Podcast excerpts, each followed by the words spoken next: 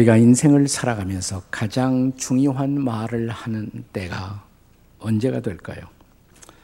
아마도 그것은 우리가 죽음을 의식하면서 남기는 말이 될 것입니다. 그것을 우리는 유언이라고 말합니다. 수년 전 월간 조선의 기획 특집으로 미리 쓰는 명사들의 유언이라는 기사가 있었습니다. 여러 명사들에 의한 여러 가지 유언들이 소개되고 있었습니다.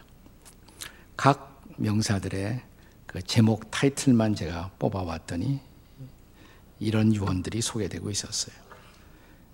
야비와의 탯줄을 끊고 홀로 서거라 뭐 이런 것도 있고 소아마비 장애인을 남편으로 맞아준 당신과 저 세상에도 살고 싶소.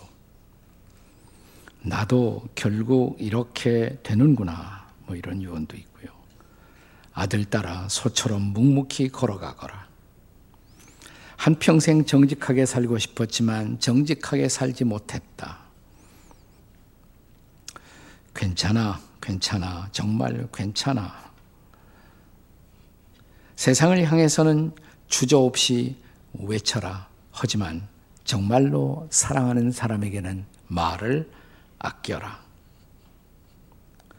더 많이 들어주라. 잘 듣는 것, 경청이야말로 사랑하고 베푸는 일의 기본이다. 이게 의미가 있어요.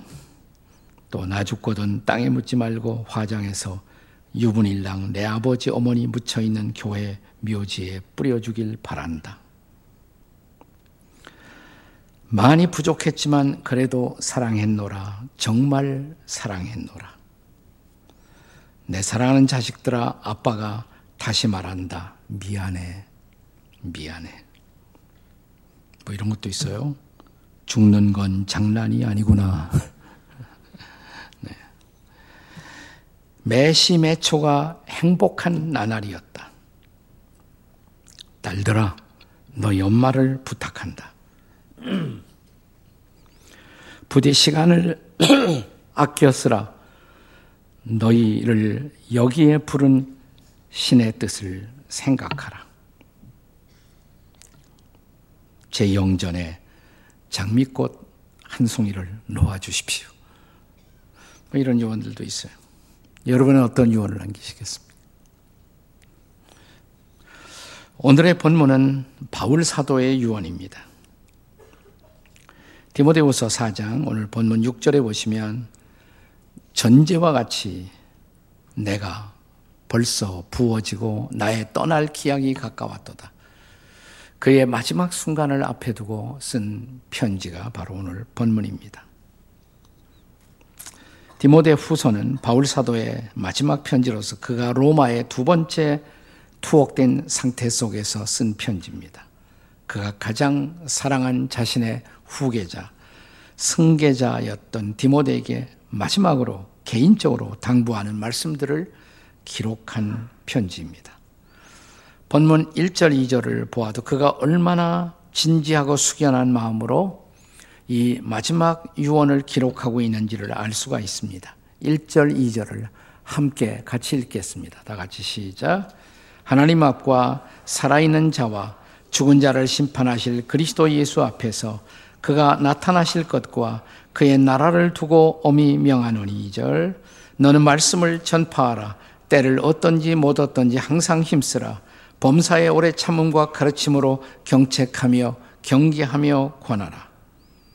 그리고 5절 말씀을 우리 함께 같이 읽겠습니다. 시작. 그러나 너는 이 모든 일에 신중하여 고난을 받으며 전도자의 일을 하며 네 직무를 다하라 네, 바울 유언의 핵심적인 메시지는 그의 후계자가 전도의 책임을 다하기를 기대한 것 같습니다. 전도자의 직무를 다하라 그랬습니다. 전도자의 직무를 다하라.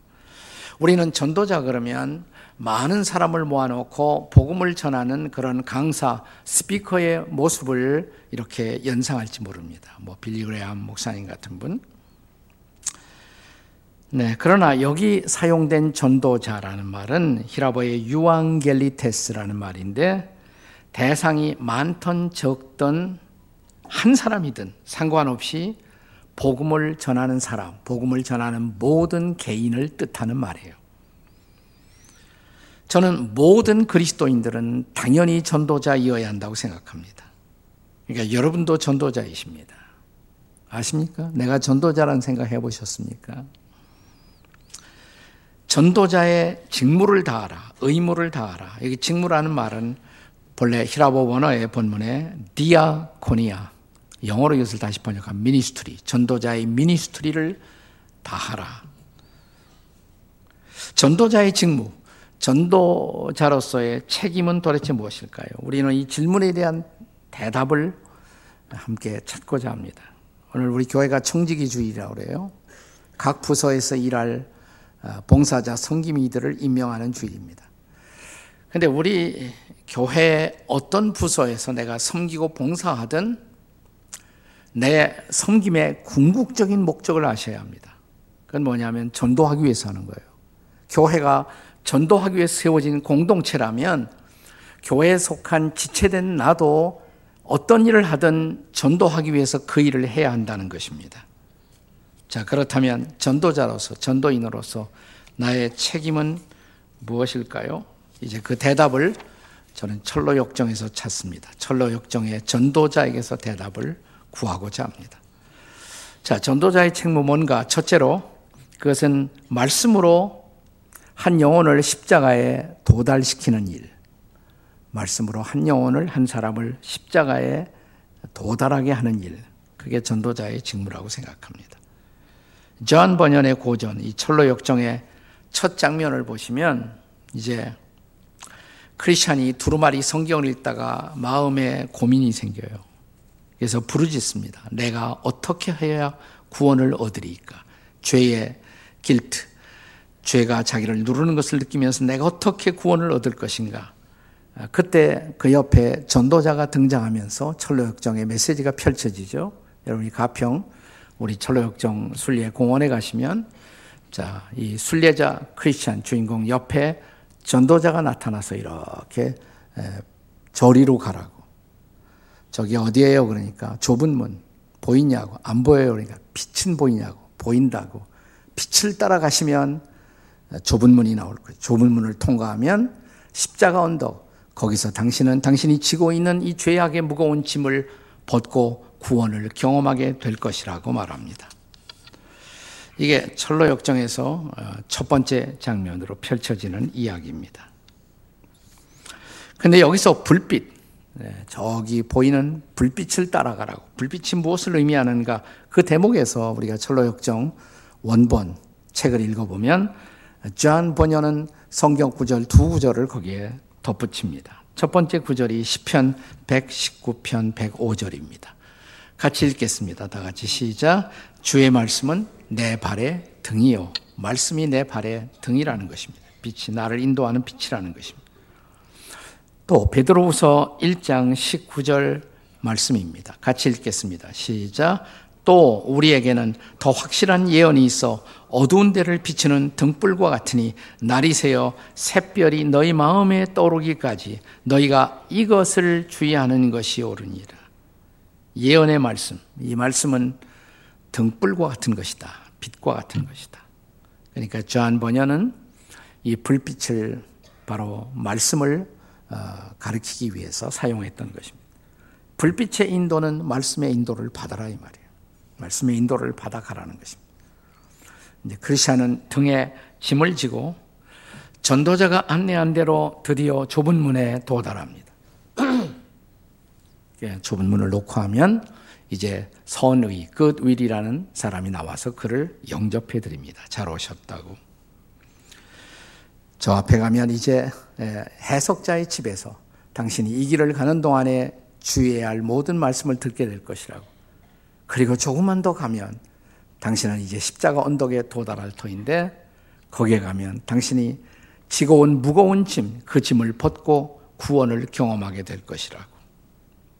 이제 부지런히 가죠. 크리스천이. 네, 그리고 드디어 그 언덕, 십자가 언덕에 도달하게 됩니다. 십자가 언덕에 도달했을 때 거기 세 천사가 이제 등장합니다. 세 천사가. 이게 한번 가평 우리 철로역정 순례공원, 우리 교회공원에 가시면 다 체험하는데 아직 그렇게 해도 나는 아직 이 철로역정 순례공원에 가본 일이 아직은 없다. 손 들어보세요, 솔직히. 네. 참. 네. 예. 자, 옆에 있는 분들이 손 들고 있고 잠깐만 벌 삼아서. 예, 옆에 있는 분들이, 예. 금년은 서둘러 가십시오. 옆에 있는 분들이 한번 해보세요. 금년은 서둘러 가시라고. 네. 예, 가면 제가 설명하지 않아도 눈으로 다 보면서 이렇게 걸어갈 수가 있는데, 네, 세 천사가 등장하는 거예요. 자, 앞에 있는 크리스천에게 첫 번째 천사가 선언합니다. 당신의 모든 죄는 사함받았습니다. 그 순간 자기가 지고 왔던 죄의 무거운 짐이 굴러 떨어져요. 네, 두 번째 천사가 그에게 접근하면서 누더기 같은 옷을 벗기고 아름다운 새 옷을 입힙니다. 네, 세 번째 천사가 다가오면서 그의 이마에 인을 쳐요. 도장을 찍어요. 그리고 두루마리 성경을 선물로 줍니다.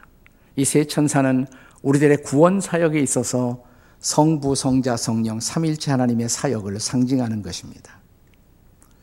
십자가에서 우리의 죄를 대신 짊어지고 대신 저주와 심판을 받으시고 피 흘린 예수 그리스도 그분을 통해서 우리가 죄 사함을 받는다. 죄 사함을 선포하는 분이 성부 하나님. 자, 우리의 죄를 용서하신 다음에 우리를 의롭다고 해 주시는 분, 칭의라고 그러죠. 성자 하나님, 예수님의 사역에 우리를 의롭다 하신다고.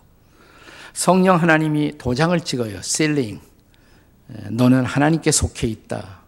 이제 우리가 하나님의 자녀임을 증언하면서 성령의 감동으로 기록된 두루마리 성경을 주어서 이 말씀을 들고 이 순례 길을 걸어가라고.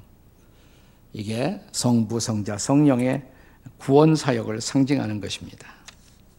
자, 이 모든 일이 십자가에서 우리를 대신해서 하나님의 저주와 심판을 받으신 예수 그리스도의 죽음과 부활을 통해서 이루어진 사건인 것입니다. 자, 정리하겠습니다. 그렇다면 전도자가 하는 일, 전도하는 사람들이 하는 일, 무슨 일입니까? 하나님의 말씀의 빛으로 우리가 죄인임을 깨우쳐주고, 우리 주변에 많은 사람들이 죄인인 걸 모르고 살아요. 그걸 깨우쳐주고, 이제 그들을 위해 십자가에 죽으시고 부활하신 예수 그리스도를 믿음으로 그들이 죄사함 받고 구원 얻게 하는 일, 이게 전도한다는 메시지예요. 우리가 전도하는 거. 이건 이런 강단에서 말씀을 전하는 저 같은 사람뿐만 아니라 모든 그리스도인들이 해야 할 일이에요. 여러분 주변에서 만나는 모든 이웃들에게 복음을 전하는 일. 다시 말하면 전도자의 직무. 말씀으로 죄인 된 사람들을 십자가 앞으로 인도하는 일. 아주 쉽게 말하면 그것이 전도자의 직무, 전도자의 미션인 것입니다. 그렇다면 지금까지 나를 통해서 십자가 앞으로 인도된 영혼들 얼마나 있을까요? 내가 십자가에서 나를 위해 죽으시고 부활하신 예수님 만나 구원의 기쁨, 구원의 감격, 구원의 환희, 구원의 확신, 구원의 영광을 알고 있다면 나 혼자 구원받고 마칠까요? 난 이건 진짜 크리스찬이 아니던가 그냥 형식적인 교회만 나오는 명목상의 교인들에 불과한 사람들이에요. 정말 내가 구원을 체험했다면, 정말 그리스도를 만났다면, 정말 구원을 체험했다면, 이 놀라운 구원을 입지 못한 이웃들이 불쌍해져야 돼요. 그들에게 전도하는 것이 정상적 그리스도인들이에요.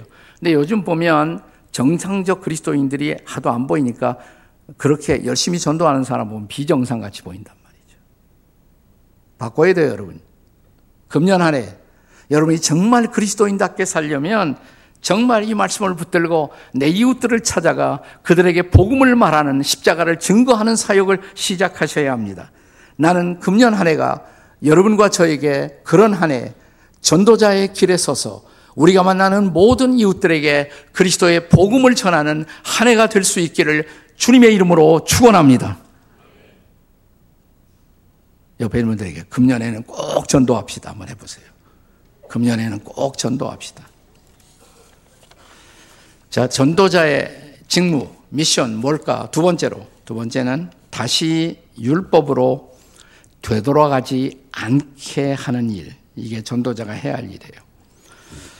철로 역정에 보면 처음에 이제 첫 장면에 크리스찬과 전도자가 만나죠. 그래서 예, 크리스찬의 순례가 시작되는 거예요. 좁은 문을 통과하고 십자가 언덕을 지나서 시온성으로 영원한 천국으로 가는 그 여정이 이제 펼쳐진단 말이에요. 근데 첫 장면에만 전도자가 나타나는가? 아니에요. 그 다음에도 전도자가 또 나타나요. 언제 나타나는가? 한마디로 말하면 크리스찬이 순례자가 결정적 위기에 도달했을 때 그 위기 앞에서 전도자가 등장해요. 그리고 그를 돕습니다.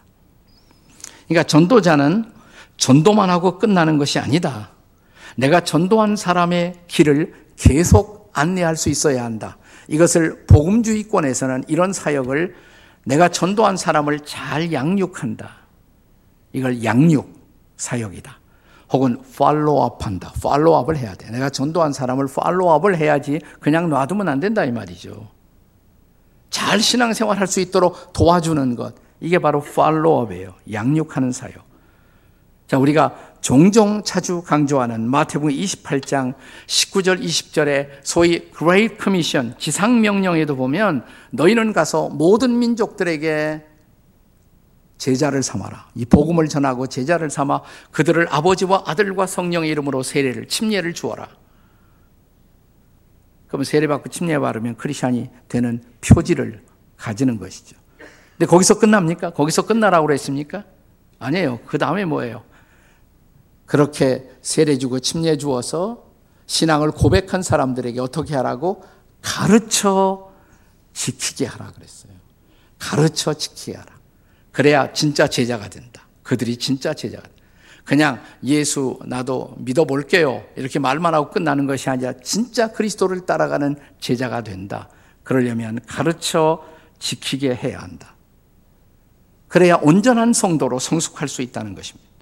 자, 철로 역정에서 전도자가 크리스찬들에게 이 크리스찬 순례자에게 두 번째 등장하는 것이 언제냐면 그가 도덕촌이라는 언덕으로 올라갈 때 도덕촌 도덕촌이 있어. 도덕을 가르치는 촌. 그 왜 올라가느냐? 길을 잘못 들었었어요. 가다가 세속 지혜, 세지, 세속 지혜자를 만나요. 예, 크리스천 뭐 어디 가느냐고. 나 좁은路로 간다고. 왜 가냐? 거기를 지나야 십자가 언덕에 달하고 거기를 지나야 내가 시온상 영원한 천국에 간다고. 아, 당신 틀렸다고. 글로 갈 필요 없다고. 저, 저 언덕에 가면 모, 도덕촌, 모랄 빌리지라는 도덕촌이 있는데 거기 가면 도덕 선생님의 말씀을 듣고 그분이 하라는 거 하고 하지 말라면 안 된다. 거기 올라가는 거예요. 가다가 갑자기 화염에 휩싸여서 그 죽음의 위기를 경험합니다.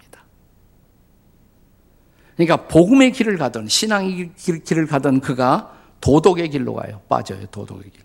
여러분 기독교 신앙은 도덕을 포함해요. 그러나 기독교 신앙은 도덕주의가 아니에요. 율법주의가 아니에요. 율법에 좋은 말씀이 많지만 하라는 거 하고 하지 말라는 거 안 하고 그건 우리 다 알아. 옛날에 다 알아. 난 하라는 거 하지 못했고 하지 말라는 건 해버렸고 율법을 깨뜨렸고 죄인이었고 그래서 예수님 오신 거예요. 예수님 믿고 붙들고 죄사함 받고 이제부터는 성령의 인도 따라 살아야 된단 말이야. 도덕인의 가이드가 아니에요. 기독교 신앙을 도덕으로 착각하는 사람들이 많아요. 교회 나오면서도.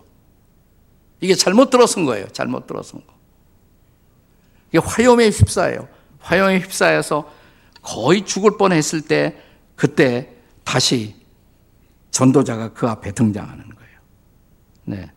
왜 당신들은 도대체 이 길로 오느냐? 그러니까 저 세상 지혜자, 세속 지혜자가 나보고 이 길로 가라고 그랬다고. 내가 언제 당신 보고 그 길로 가라고 그랬냐? 좁은 문으로 가라고 그랬지. 십자가 언덕으로 가라고 그랬지. 네. 이게 신앙의 길로 가다가 율법의 길로 혹은 단순한 도덕, 세상 사람들이 다 가는 그런 도덕의 길. 도덕은 좋은 것 같지만 우리가 하라는 거 하지 못하고 하지 마는 거 해버리고 우리는 이미 도덕을 파괴했고 율법을 파괴했어요. 따라서 율법을 파괴한 사람들은 율법의 형벌을 받아야 돼. 그것이 사망이에요. 율법 따라간다는 것은 사망의 길이에요.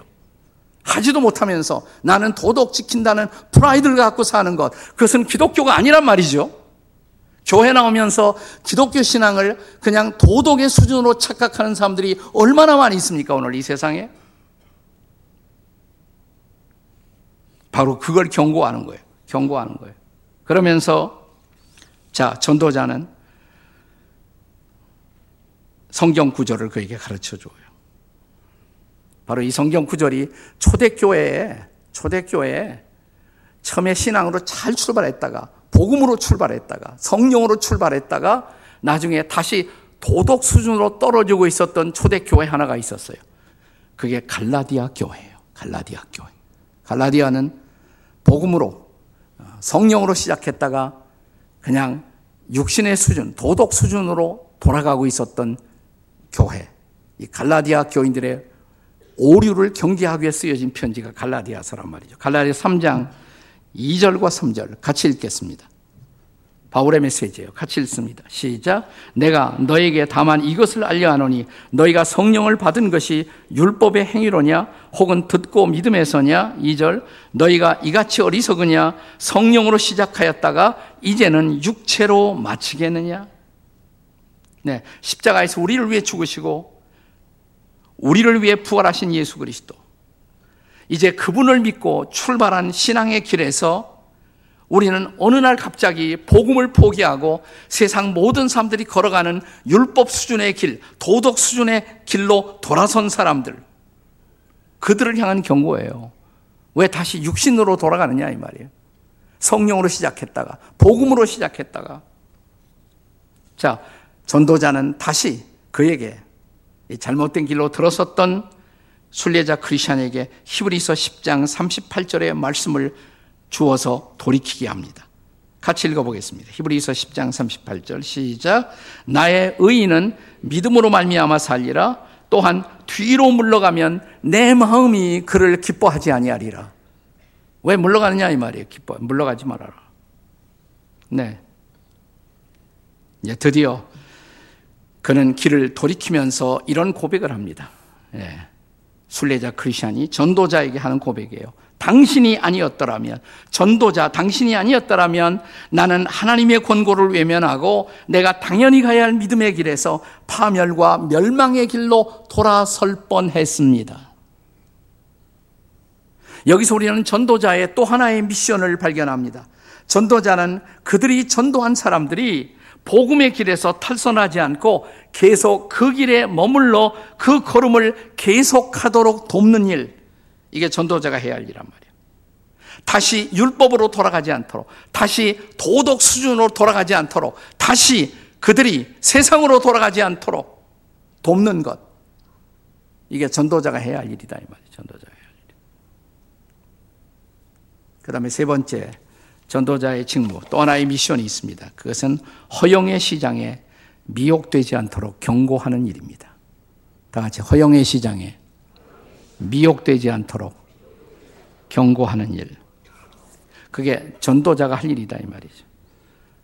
이제 쭉 이 철로 역정의 길을 가다가 네, 마지막 네, 그 허용의 시장 허영의 시장 한 중간쯤 있어요. 허영의 시장 들어가기 직전에 전도자가 다시 출연해요. 네, 가면 이런 허영의 시장이 있어. 허영의 시장에 가면 다, 당연히 다이아몬드도 있고 목걸이도 다 있어요. 이런 거 좋아하시는 분 거기 가보셔야 되다. 가평에 오면 다 있다니까. 네. 이거 보려고 전국에서 와, 전국에서. 전국에서. 미리 약속하지 않으면 올 수도 없어요. 근데 지구촌 교인들이 한 번도 안 왔다? 네, 빨리 회개하세요. 네, 금년에 꼭 가셔야 돼. 네.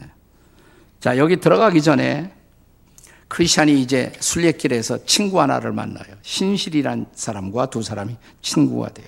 두 사람이 서로 신앙 간증을 하면서 그들이 함께 통과했던 사망의 음침한 골짜기의 이야기, 어떻게 그들이 살아나왔는지 같이 얘기하면 서로 도와줘요.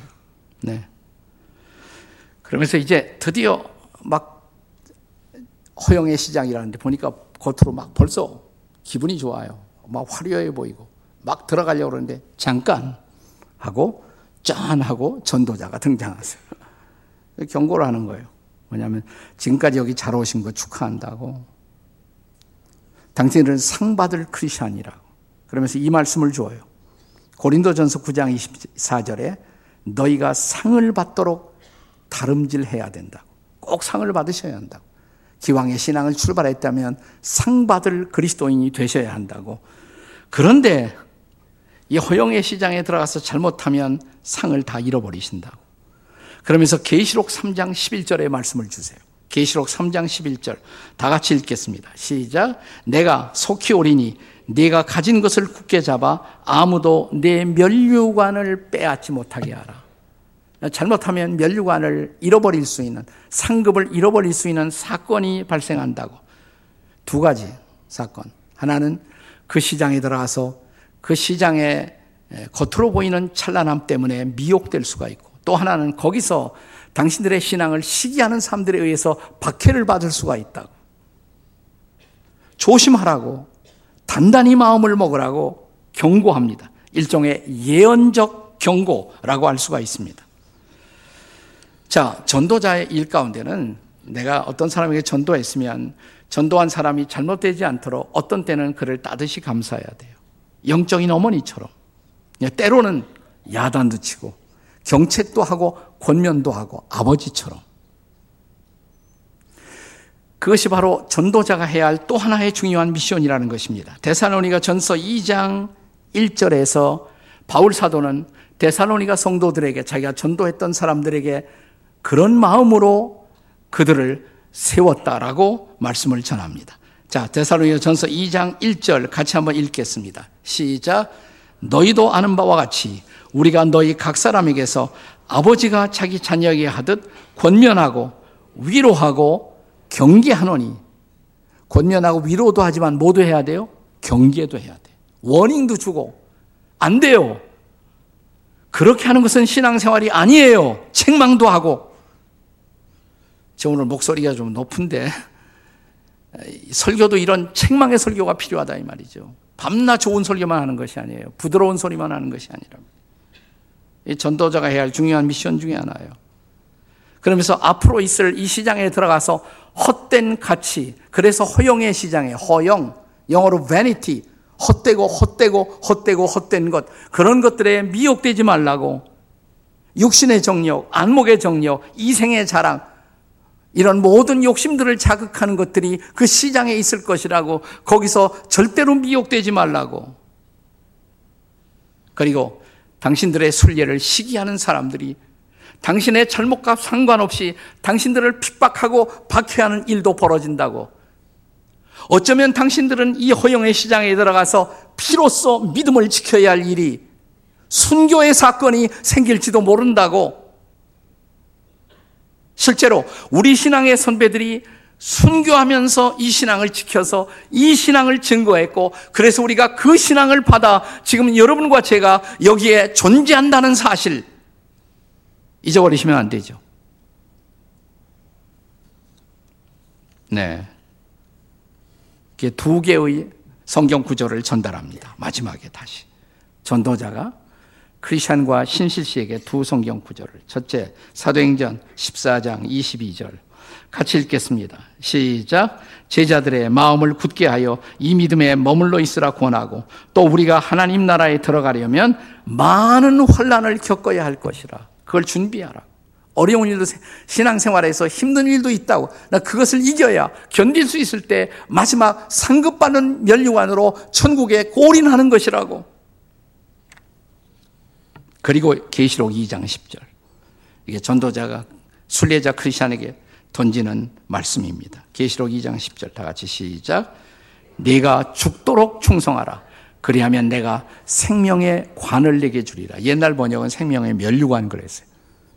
Crown of life. 생명의 면류관을 내게 주리라. 죽도록 충성하라. 그리하면 생명의 면류관을 내게 주리라. 그렇습니다. 전도자는 누구입니까? 내가 전도한 영혼들이 마지막 최후의 승리자가 되어 하나님 앞에 상급받는 모습으로 하나님 앞에 설 때까지 할 수 있는 한 내 있는 힘을 다해서 돕는 일, 돕는 일. 그것이 전도자가 할 일이라고. 그래서 잘못 가는 사람들에게는 때로 어, 경고도 하고 야단도 치고.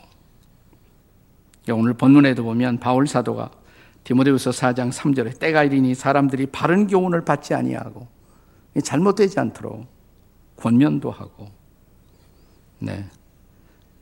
2절에는 가르침, 오래 참음과 가르침으로 경책하고 경계하면서 권고하라고. 마지막, 최후의 승리자가 되어 상급받는 영광스러운 모습으로 주님 앞에서 그들을 다시 만날 수 있도록 기왕에 내가 복음을 전하는 사람들을 돕는 일, 함께 손잡고 우리 함께 그 천국에 꼴이 내서 주님 앞에 상 받을 때까지 우리가 한 사람을 주님이 기뻐하시는 제자로 세우는 일에 금년 한 해도 여러분과 제가 이 복음을 가지고 말씀을 붙들고 우리 주변의 영혼들을 섬기고 돕는 일에 최선을 다하는 이 한 해가 될 수 있기를 주님의 이름으로 축원합니다.